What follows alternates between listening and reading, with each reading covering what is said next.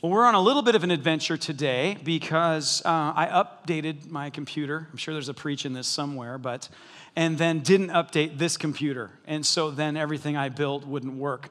So we're going to try to do it from mine. And so me and Joe are, we've, we've now have a hive mind, and he's just going to read my body language and switch without me having any control over what we're doing. So I can't see it on this one. How come I don't get one? It's Tyler's fault. I agree. Okay, so then I'm going to turn with you guys.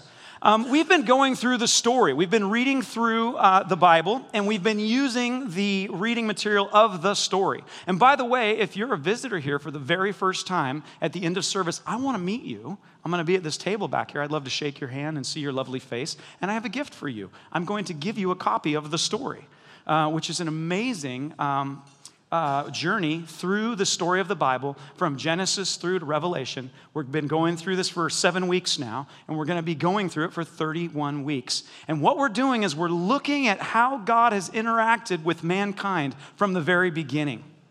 And uh, it's been fascinating. It's been fun, hasn't it? Have you guys been enjoying it? Come on. All right. You guys are so quiet today. Was it the trick or treating? What is it? Reverence. Reverence. I don't even know if that's true, but I choose to believe it. I love it.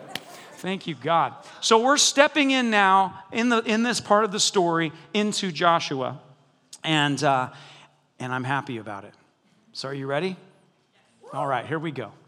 After the death of Moses, the servant of the Lord, it came to pass that the Lord spoke to Joshua, the son of Nun, Moses' assistant, saying, Moses, my servant, is dead. Now, therefore, arise and go over this Jordan you and all this people to the land which I'm giving to them, the children of Israel. Every place that the sole of your foot will tread upon, I have given you, as I said to Moses. Now, I love this. Before we go to, go ahead and go to the next one, but I love that he says this Every place that you set your foot, I will give you that land. Every area that you occupy, I will give to you. And it was the same promise that he gave to Abraham, remember? He said, Everywhere you set your foot, I'm going to give you and your descendants this land. And so the story is continuing to unfold, and God is reiterating that same promise that he gave to Abraham and to Moses, and now to Joshua and the children of Israel. From the wilderness and this Lebanon, as far as the great river, the river Euphrates, all the land of the Hittites, and to the great sea toward that, uh, the going down of the sun, shall be your territory. No man shall be able to stand before you all the days of your life. As I was with Moses, so I will be with you. I will not leave you nor forsake you. Be strong and of good courage, for to this people you shall divide as an inheritance the land which I swore to, the, to their fathers to give them. Only be strong and very courageous, that you may observe to do according to all the law which Moses, my servant, commanded you. Do not turn from it to the right hand or to the left, that you may prosper wherever you go. And this book of the law shall not depart from your mouth, but you shall meditate in it day and night, that you may observe to do according to all that is written in it. And for then you will make your way prosperous, and then you'll have good success. Have I not commanded you? Be strong and of good courage. Do not be afraid, nor be dismayed, for the Lord your God is with you wherever you go. Matthew 5:20 Jesus is speaking to the people to Israel at that time and he says for I tell you that unless your righteousness surpasses that of the Pharisees and the teachers of the law you will certainly not enter the kingdom of heaven. He's referring to these very this very book of the law that God just told Joshua and all the people of Israel you must do everything written in this law. Jesus when he's speaking then years later he says to them I tell you that unless your righteousness surpasses even those teachings of the law you won't enter the kingdom of heaven. Pretty heavy stuff, isn't it? Now, there's a few things that are vital for us. This wasn't all supposed to come up at once, but praise the Lord. Uh, now you're ahead of me. You don't even need me anymore. Just read the notes. There's something vital for us to understand about the story of God, about the scriptures, about how we relate with God. The first thing is we need to understand that we are in His story. Do you know that word, history? It is the story of Christ with man. It's His, singular. It is God's story. It's His story. And we are in that story. That story is our story. We didn't come from nowhere. We didn't, we didn't create ourselves. We were created. And we know that we were created because we read his story. We, we read the story of God with man, and we see in creation where we came from, Adam and Eve. And therefore, because it's his story and because it's happening up to the point where we are and we're in it, it, it creates a, a beautiful tapestry for us, but it also it gives us reality, it gives us purpose. It, it causes us to be able to think and reason and to be able to see that this is that, that he has chosen that it's also our story. This is our story too. We're in history. History isn't completely dependent upon us, but we get to be a part of it. We're part of something that's bigger than ourselves. So, when we read the scriptures, when we read the Bible, in order for us to fully understand and to be able to engage with this and to find it to be good news, by the way, is to understand that this right here, this living, breathing, wonderful scripture that's been pulled together by the, by the inspiration of God through the Holy Spirit, through men and women, believe it or not. And He's written it down, these 66 books, and this is the story of God with man. And when we begin to see that, we begin to see that God has a purpose, that He has, that he has a plan, that He has a people, and we're part of that people, that he's, that he's the God of redemption, then we begin to understand how these scriptures work. We begin to understand the context that they have and where we are in that context. And so, the first thing for us to be able to even be blessed by this scripture and even understand how to apply it in our lives, here it is living and breathing and active, right? But we've got to understand that it's the story of God with man. Does that make sense to you guys? All right.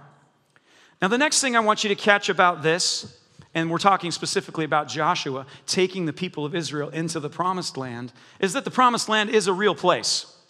This is not just a fairy tale kind of story, it's not an allegory kind of story. It's a real story, it's his story, it's history. This happened. The promised land is a real place. And God spoke to the Israelites and said, I'm going to take you into a real place. He spoke to Abraham, said, I'm going to take you into a real place, the promised land. But there's an interesting thing about the scriptures is that God has chosen to tell his story. He's chosen to tell the story of Christ in the history of God with man. And he's put within the scriptures the story of Christ coming to redeem us. And so, from the time that Adam and Eve ate from the fruit and brought sin and death into the world, God immediately began to create redemption. In fact, you remember when he spoke to Adam and Eve and he said, Listen, you guys ate from the fruit. But he speaks to Eve and he says, In your seed, I will rescue the world, and you'll crush the head of this serpent. Remember that? And what is he speaking of? He's speaking of Jesus. We know this. But from the very beginning, God puts into the story, He puts into history, He writes it down in the scriptures, and He says, Look, I'm working to redeem my people. I'm a good God, and I'm working to redeem my people. Even from the very beginning, I'm a good daddy. And my kids rebelled against me, but that doesn't make me hate my kids. That makes me come up with a way to redeem my kids from the very beginning. I was just thinking about when Cain killed Abel. You notice that God didn't kill Cain? Isn't that interesting? Cain murders his brother Abel because he's jealous that Abel's offering was acceptable to God and Cain's offering wasn't. But God doesn't repay Cain by killing Cain for killing Abel. Why? Because one of his sons killed one of his other sons, and killing his other son wasn't in his heart. He's a good dad. He's a good dad. So in history, we're seeing the history of God, this wonderful dad, as he's redeeming his rebellious kids. Come on. And we're in this story. Now, this is another thing that we need to catch. Because this is the story of God with man and man with God, then this is also very realistically, very pertinently our story. You see, the philosophy of this day purports that we are evolving, that we came from a, a, a, uh, you know, a rock and there was a lot of water and it rained on it for millions and millions of years and it turned into a, a little one-celled creature and then it grew and then a fish and then a bird and on and on, a monkey, and then poof, here we are. And so, given enough time, just give me a little more time, Jesus, and I'll get it right, we'll evolve into something righteous. Okay, that's one philosophy. And at this point, even the greatest of minds that would, that would agree with a macroevolutionary time view, they've found that it doesn't work without accelerated gaps where suddenly you just magically accelerate and evolve really quickly. Or, and at this point too, they're looking and going, oh man, it doesn't actually work. That wouldn't happen. There had to have been at least a point where DNA was brought to this earth. And so some of the greatest thinkers and minds right now are saying that some alien force of some kind, some superior intelligence came and seeded the earth with the, with the germ, the germination of evolution so that we could evolve. So, whether you're an evolutionist, a, a macroevolutionist, or a microevolutionist, or, or a creationist, which, whatever you are, we all land in the same boat of faith that something outside of what we can see had to start it. So, so you could say God created everything, and some people would say, well, yeah, and I, and I believe he did, but he, but he used evolution to do it. Listen, that's not real. I'm not going to major on that right here. I am going to say this you got to come up with matter somewhere. And you have to come up with something to at least get this house of cards to be stacked upon itself. And everyone at this point on the highest echelons of, of intelligence are saying it had to be something outside of the earth that even started the process. And so I'm not you know, just some knuckle dragger that's like, well, the Bible says it, and so I don't believe in evolution. No, for me, it's a very careful thought, and uh, not everybody in this house agrees on how this all works, but for me, I, I just haven't found a satisfactory answer of, of, of why God started the house of cards with a one cell creature. It just isn't satisfying for me, but I'm not mocking many of those who, for their own reasons, are able to make that work. But we all start in the same place that somebody had to start it. And that somebody has to be outside of what we can currently see. And the Bible purports that it was God that did that. So we'll just start there, okay? All right. And then we can just all, for those of us that are on whatever sides of this issue, I think those of you that believe in the macroevolution, I'm just gonna throw this out here, you will owe me a dollar. You will owe me a dollar. We'll ask dad, he'll be like, no, pay, pay the man. You all owe him a dollar. That's fine. I'm okay with that. That was funnier than what you just gave me. That was, it was, okay, fine. I'm going back to the word here.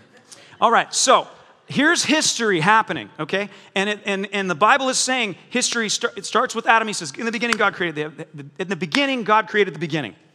And then it continues to move forward. And the scripture says this interesting thing. It says, in the fullness of times, Christ came.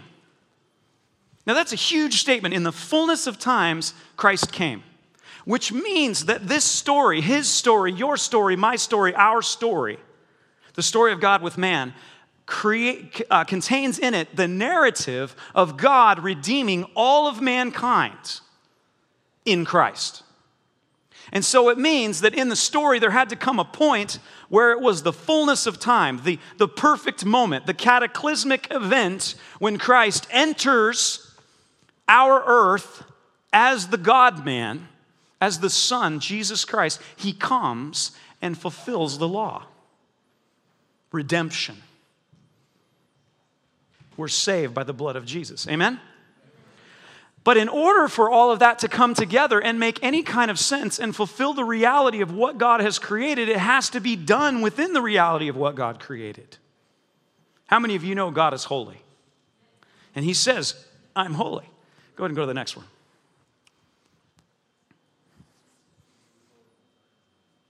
That wasn't one I was thinking, but I'll, um, I'll better follow my notes. Okay, so don't go any further. So he is holy, and he has created all things. And because he is the creator, then he has designed the way that things work. And this is key. This is a key thing for this story to be beautiful for us. And that is these statements. It says, In the beginning, God created heaven and the earth. He looked at what he created and he called it.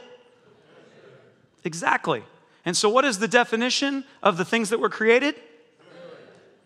Very good. And then I just gave away the answer to the next one. He created man and woman in his image, and he said, Very good. He said, This is very good. The, the earth is good, but creation, the crown of creation, man and woman, they're very good. My kids, they're very good. Earth is good, but you are very good. You're very good. All right, so what did he do? He said, This is the establishment of God's glory on earth manifested through my children.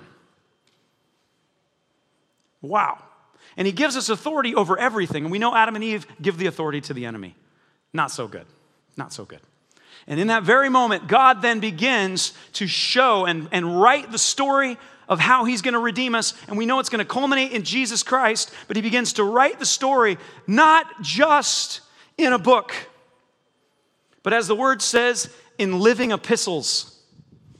And who are the living epistles? We are if Christ is in us. And so he's writing a story then through Abraham, Isaac, and Jacob. And he reveals the story to us, Moses and Joshua. And so, what we're doing when we read these stories, you're reading your own story. You're reading your own heart. You're reading how dad deals with his kids, both when they're righteous and awesome and very good, and when they're knuckleheads and they need hard spanking. But he does not cast them away forever. He always treats them like a good dad. And so that's why these stories, they take on a new, a new understanding and meaning. We don't, we don't read them and go, oh, God, you were so arbitrary and weird back then, but now we've evolved beyond that. We're all so smart now, Lord. We've got iPhones. I Googled it. I'm totally smarter than old other people. I can Google stuff all the time. I'm way wiser than those knuckle draggers. Right? But we laugh, but we actually think that. We actually do. We've inherited thousands of years of revelation. We're like, oh, I'm so much smarter than those guys. They were so backwards. Oh my gosh. This is so weird. Uh, you know? But the truth is, this is our story. And no, we have not evolved from this. In fact, the Word of God says you can't save yourself. You can try hard, evolve all you want. But this says you have to actually die and be born again. So the story of God then is redemption. And let's talk a little bit about this story and let's see ourselves in it. Amen? All right, here we go. So Joshua commands the officers of the people, saying, Pass through the camp and command the people, prepare provisions for yourselves, for within three days you will cross over this Jordan to go in to possess the land which the Lord your God is giving you to possess.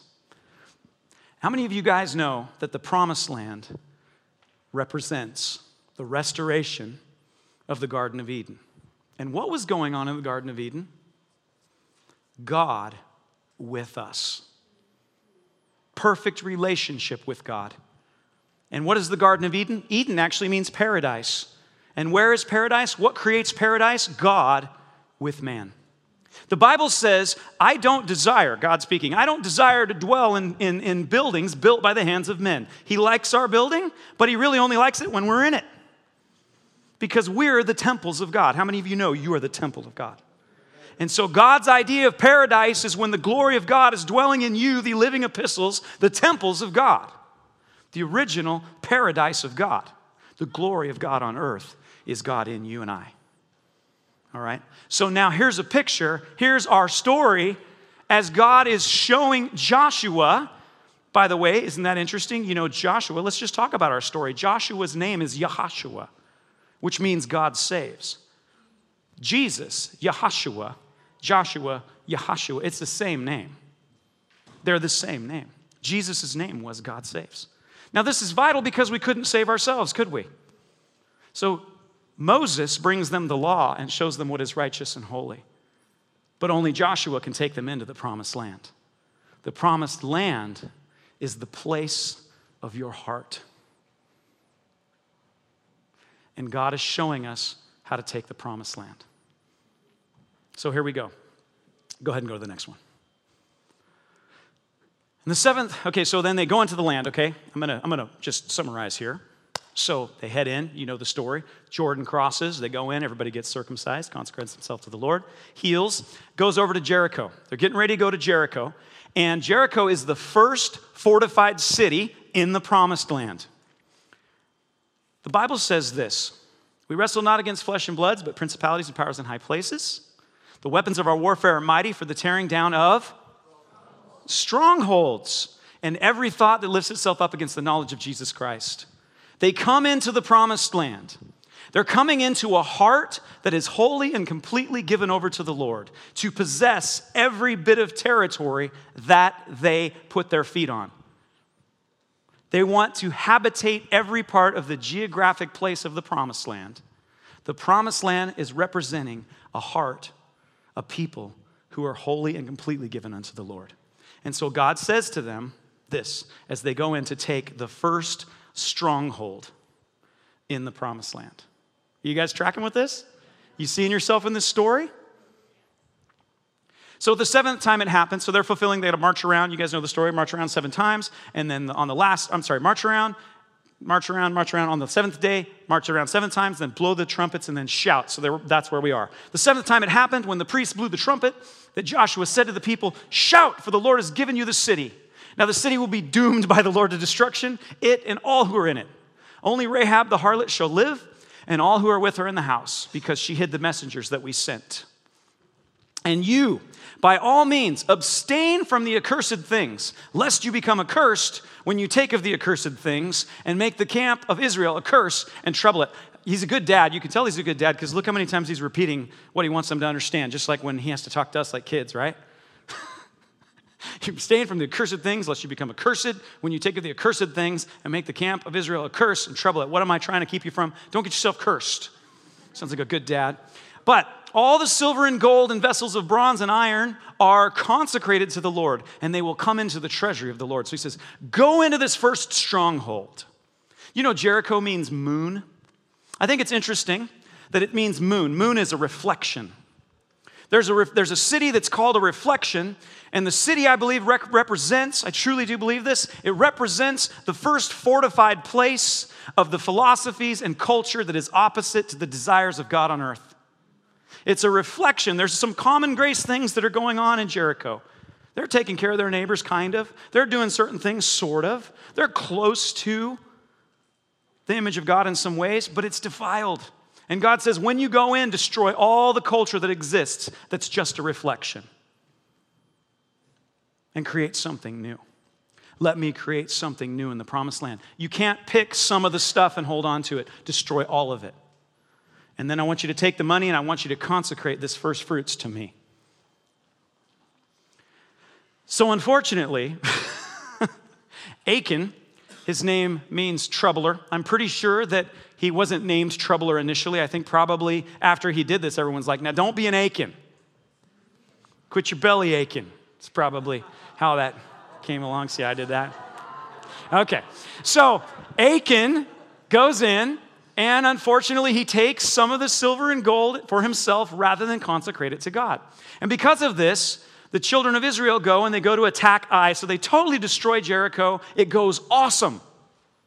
And here's something that's amazing is that they don't do it based on their own strength. It's totally supernatural. God totally does it. They obey what Jesus says to do, and God destroys that fortress, that culture that existed, completely destroys it, but it's because of a supernatural event led by Yahashua. Sounds a lot like our story, doesn't it? We were saved by Jesus. Now we're going through a sanctification process of taking our whole heart and allowing God to sanctify it through absolute obedience to the, to the requirements and rules of our Father. And God's telling us this is what your story looks like, guys. This is what I did with Israel. This story right here, that's your story. You couldn't save yourself. I sent Yahashua. I saved you. They went through the Jordan. Hello, baptism. Circumcision. Hey, open your heart up to me. You're very sensitive to me now.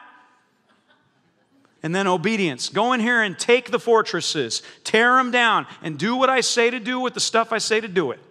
And so they go in, and unfortunately, Achan causes himself some trouble. The troubler steals some stuff, and because of this, now this is what's interesting. He just steals like a little bit of stuff. In fact, uh, go to the next one. I think we have it there. Maybe we don't. Oh, no, we don't. We have my next point. That's fine. Stay right there. He just takes a little bit of gold. He's like, you know what? It's not a big deal. I mean, it's kind of a grace God. Obviously, God's with us. This whole thing fell down. I'm just going to take a little bit of this stuff because God's got plenty. He doesn't really need my stuff. I'm just going to take it for me. We're good. So he buries it in the tent. Interesting thing, Jesus speaking to the people when he preaches the gospel, he says this Don't lay up for yourselves treasures on earth where moth and, and rust corrupt and where thieves break in and steal, but lay up for yourselves treasures in heaven where neither moth nor rust destroys and where thieves do not break in and steal. For where your treasure is, there your heart will be also. Achan just saw the mighty work of God as they're being taken out of the wilderness into the promised land. And as they begin to start sanctifying the promised land, Achan goes, Yeah, but maybe I'll just take this little bit and do it my own way. Go to the next one.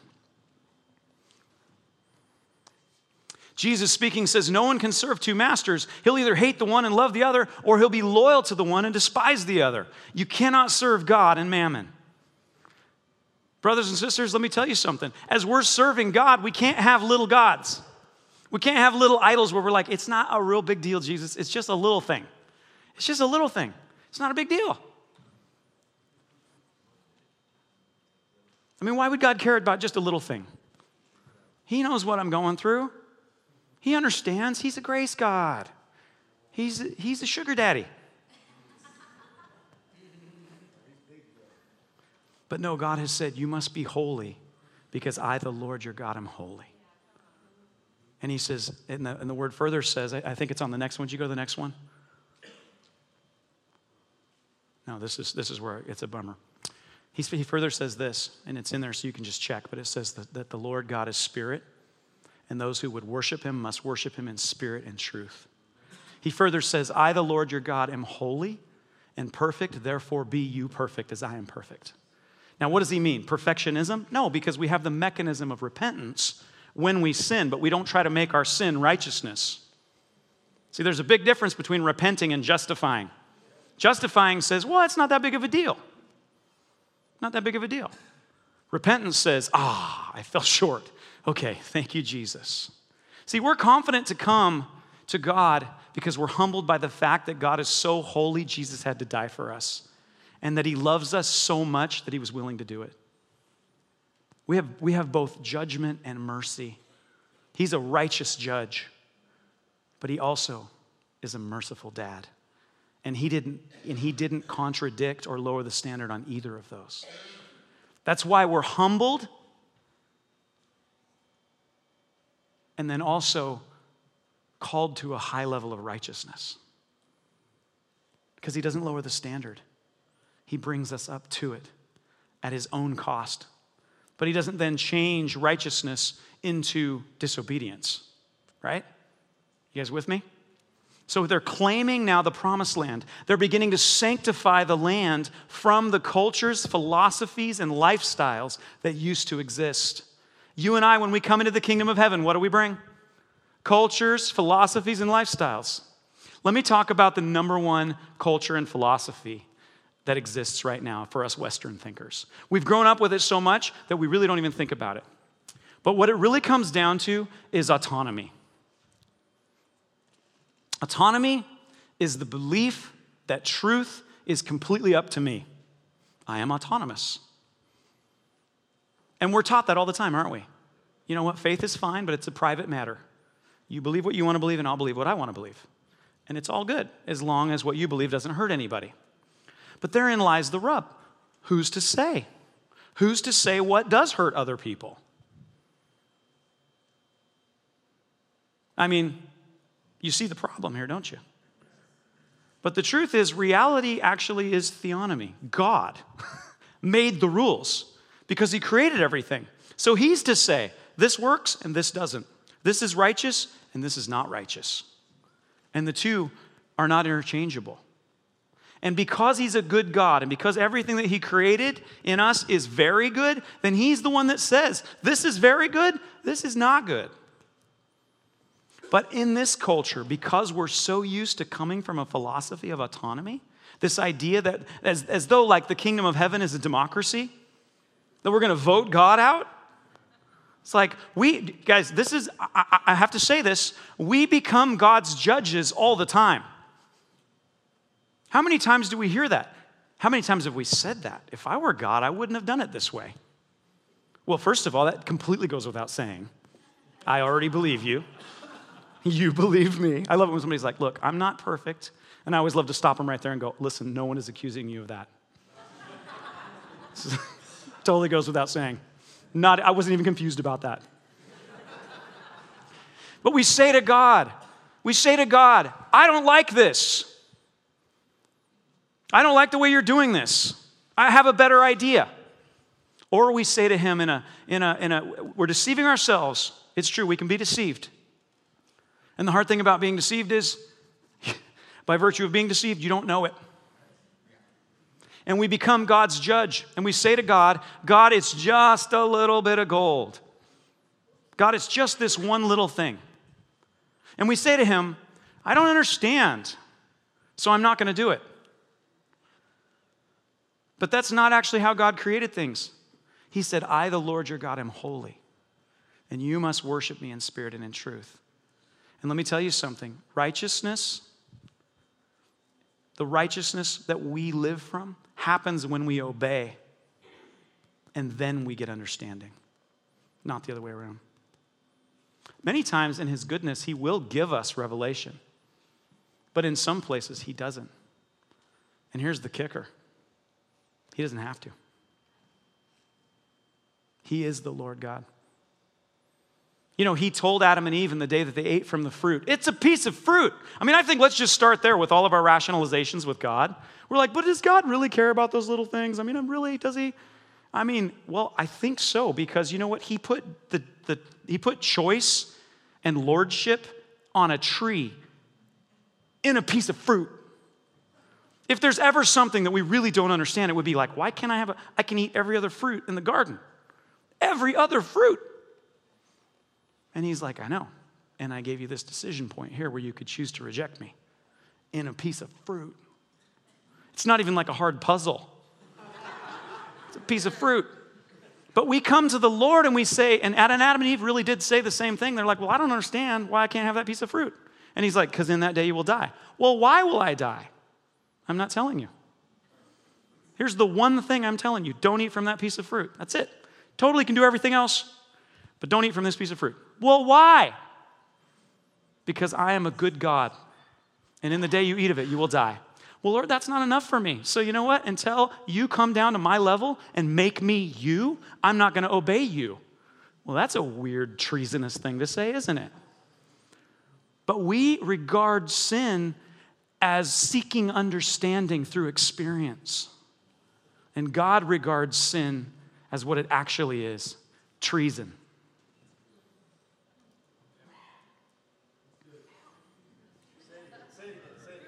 I don't know if I can. Did somebody record that? We regard, I can't, it's gone. Thank you, Holy Spirit. We regard, I'm moving on. See, there you go. You know, again, I'm only qualified because of the Lord. That was one of the wisest things I've ever done. I'm going to go home and tell my wife the joke that I was about to tell you, but you don't get to hear it because I'm being wise right now.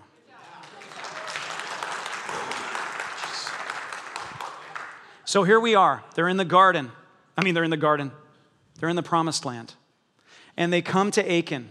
And here's the interesting thing Achan's decision, his seemingly autonomous decision, see, he didn't realize that his treasonous decision was going to cost other people their, their lives. Because when Israel attacked the city of Ai, they got absolutely defeated and people died because Achan thought that he could make an autonomous decision. When Adam and Eve ate from the fruit, we died. We don't like the idea that our decisions could actually be painful. We want the freedom to do whatever we want, but we don't want the responsibility to have to pay for what we did. That is the sin of pride. That's the sin of autonomy. The sin of autonomy is that I will be God. That's why Satan fell. He goes, I will gather the glory. I want to be the guy that decides what's right or wrong. And so when God comes and says, I am God, I am good, you are my children, you are very good, He's determined what reality is and how it works. And when you and I try to decide and determine, what we're doing is saying, You are not God, I am your judge. And let me say this in our judgment of God, and we have all done that, in our judgment of God, and we have all done that. We have determined that his motives, his mode of operation, his mode of communication is not up to our standard. And each of us, at some time or another, has taken up the whip, beat him, put him on the cross, and hammered the nails in ourselves while we autonomously said, You are not good, and I will be your judge. But he loves us so much that he let us put him there and said, But you are my child, and I love you. And if you will turn away from your own autonomy, then I will be your God, and you will be my child. And then we will begin to sanctify your heart. And so we go into the promised land. And Achan says, But Lord, I'll give you everything except for this little bit of gold. I don't like the idea of this first fruits thing. It just seems kind of legalistic. I'm just going to take a little and just keep it in my tent. So he does. And so then people die because the kingdom of heaven works really well. And God gives us real authority. So when we don't do things the way he wants us to do them, it creates poverty it creates destruction. And it does, and it kills people. And so they, they, get dist- they get totally beat, and Joshua goes and says, Lord, what happened? And the Lord says, What are you, what are you, what are you worried about? I didn't give up on you. Somebody sinned. Somebody created autonomy in their own life, and they brought death into your camp, and you're cursed because of them. Now, we don't like that idea that our decision could actually hurt the people around us, but in fact, it does. And so he goes to Achan and he says, what have you done? And God identifies Achan, and so they come to him, they confront him, and Achan says this. And Achan answered Joshua, and he said, Indeed, I have sinned against the Lord God of Israel, and this is what I've done. So he does repent. And he says, When I saw among the spoils a beautiful Babylonian garment, 200 shekels of silver, and a wedge of gold weighing 50 shekels, I coveted them, and I took them. And they're hidden in the earth in the midst of my tent with the silver under it. You know, Jesus later, when, he said, when he's speaking to us, he says, Don't take any thought for what you'll wear beautiful Babylonian garment, what you'll eat, what you'll drink. Do you not know that the pagans, they run after these things, but your Father knows that you need them? But seek first the kingdom, and all these things will be added to you. But Achan didn't seek first the kingdom, he sought first these things. And he took the first fruits and he hid them in his own tent instead of bringing them in to the storehouse. Let's go to the next one.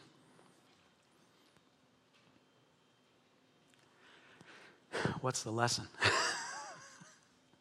I think you're all getting it. Jesus said that wherever your heart is, I mean, sorry, wherever your treasure is, there your heart is also.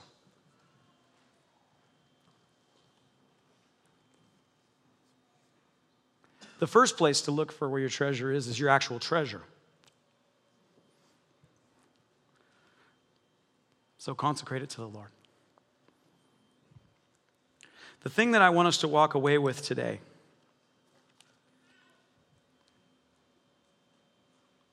is that we would give our whole hearts to God and that we would lay aside our own autonomy on how we do that and actually look into the Word and see how followers of Christ have been doing that for thousands of years because it's not a mystery. It's right here. And I love this word. Only be strong and very courageous that you may observe to do according to all the law which Moses, my servant, commanded you. Do not turn from it to the right hand or to the left, that you may prosper wherever you go. And this book of the law will not depart from your mouth, but you will meditate in it day and night, that you may observe to do according to all that is written in it. Now, when we read this, this is our story, and we begin to learn things like how Achan decided to take something in the area of money, and, and he was going to decide this is what I'll do with first fruits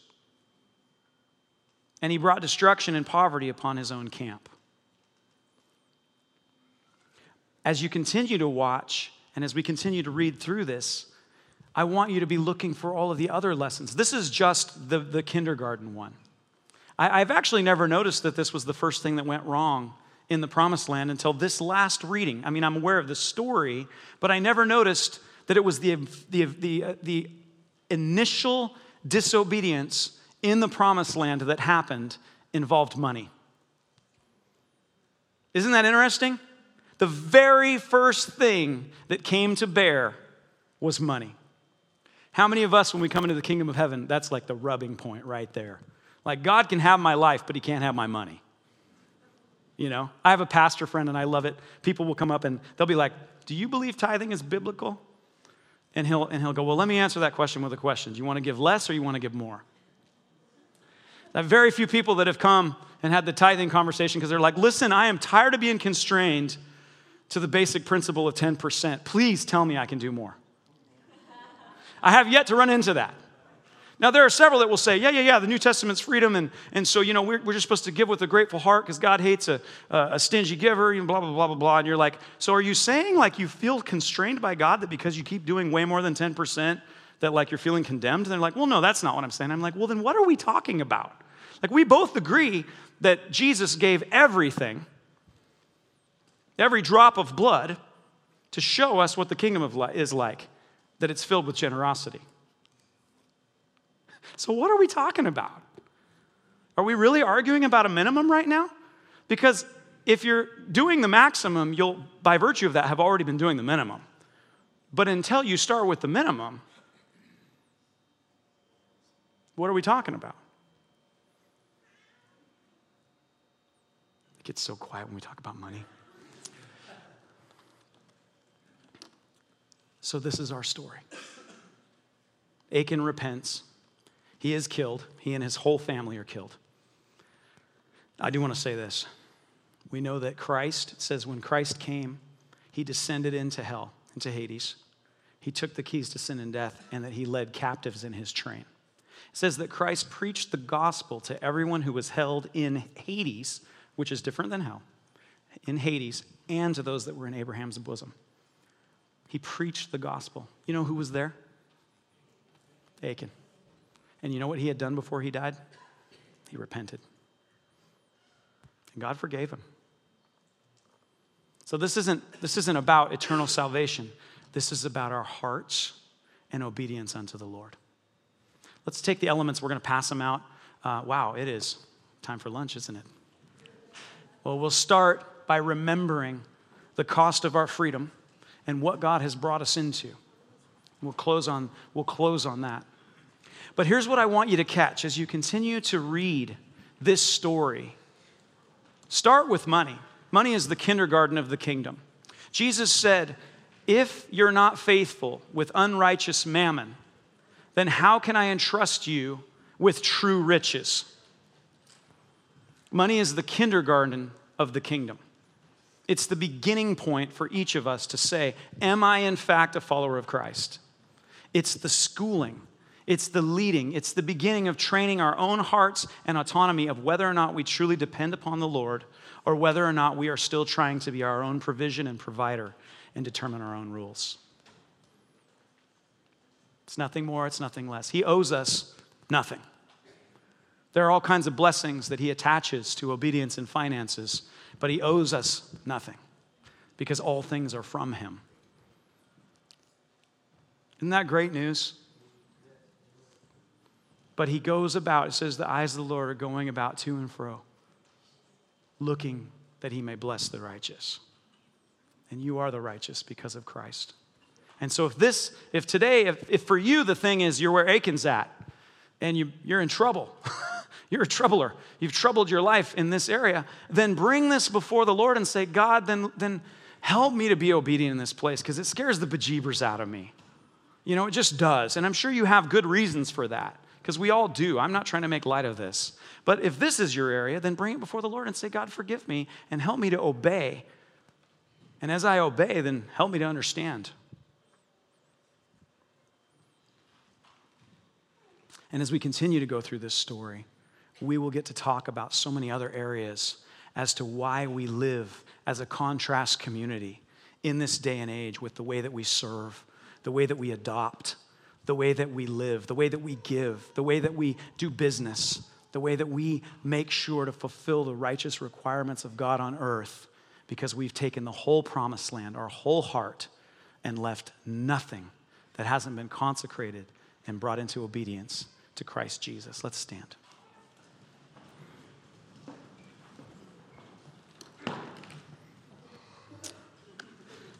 Says Jesus took the cup and he took the bread and he broke the bread and he said, This is my body, which is broken for you.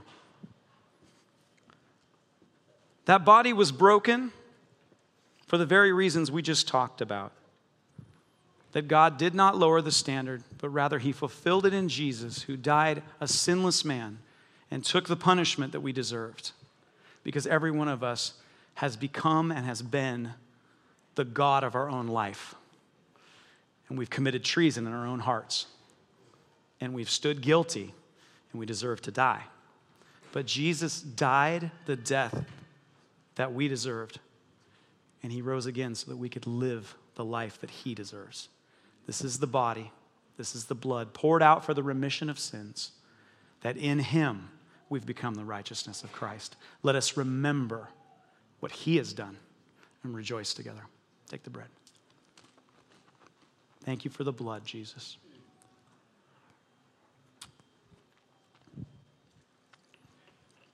Lord, I know that the Bible says in many words, sin is present. That terrifies me every time I read it, Lord.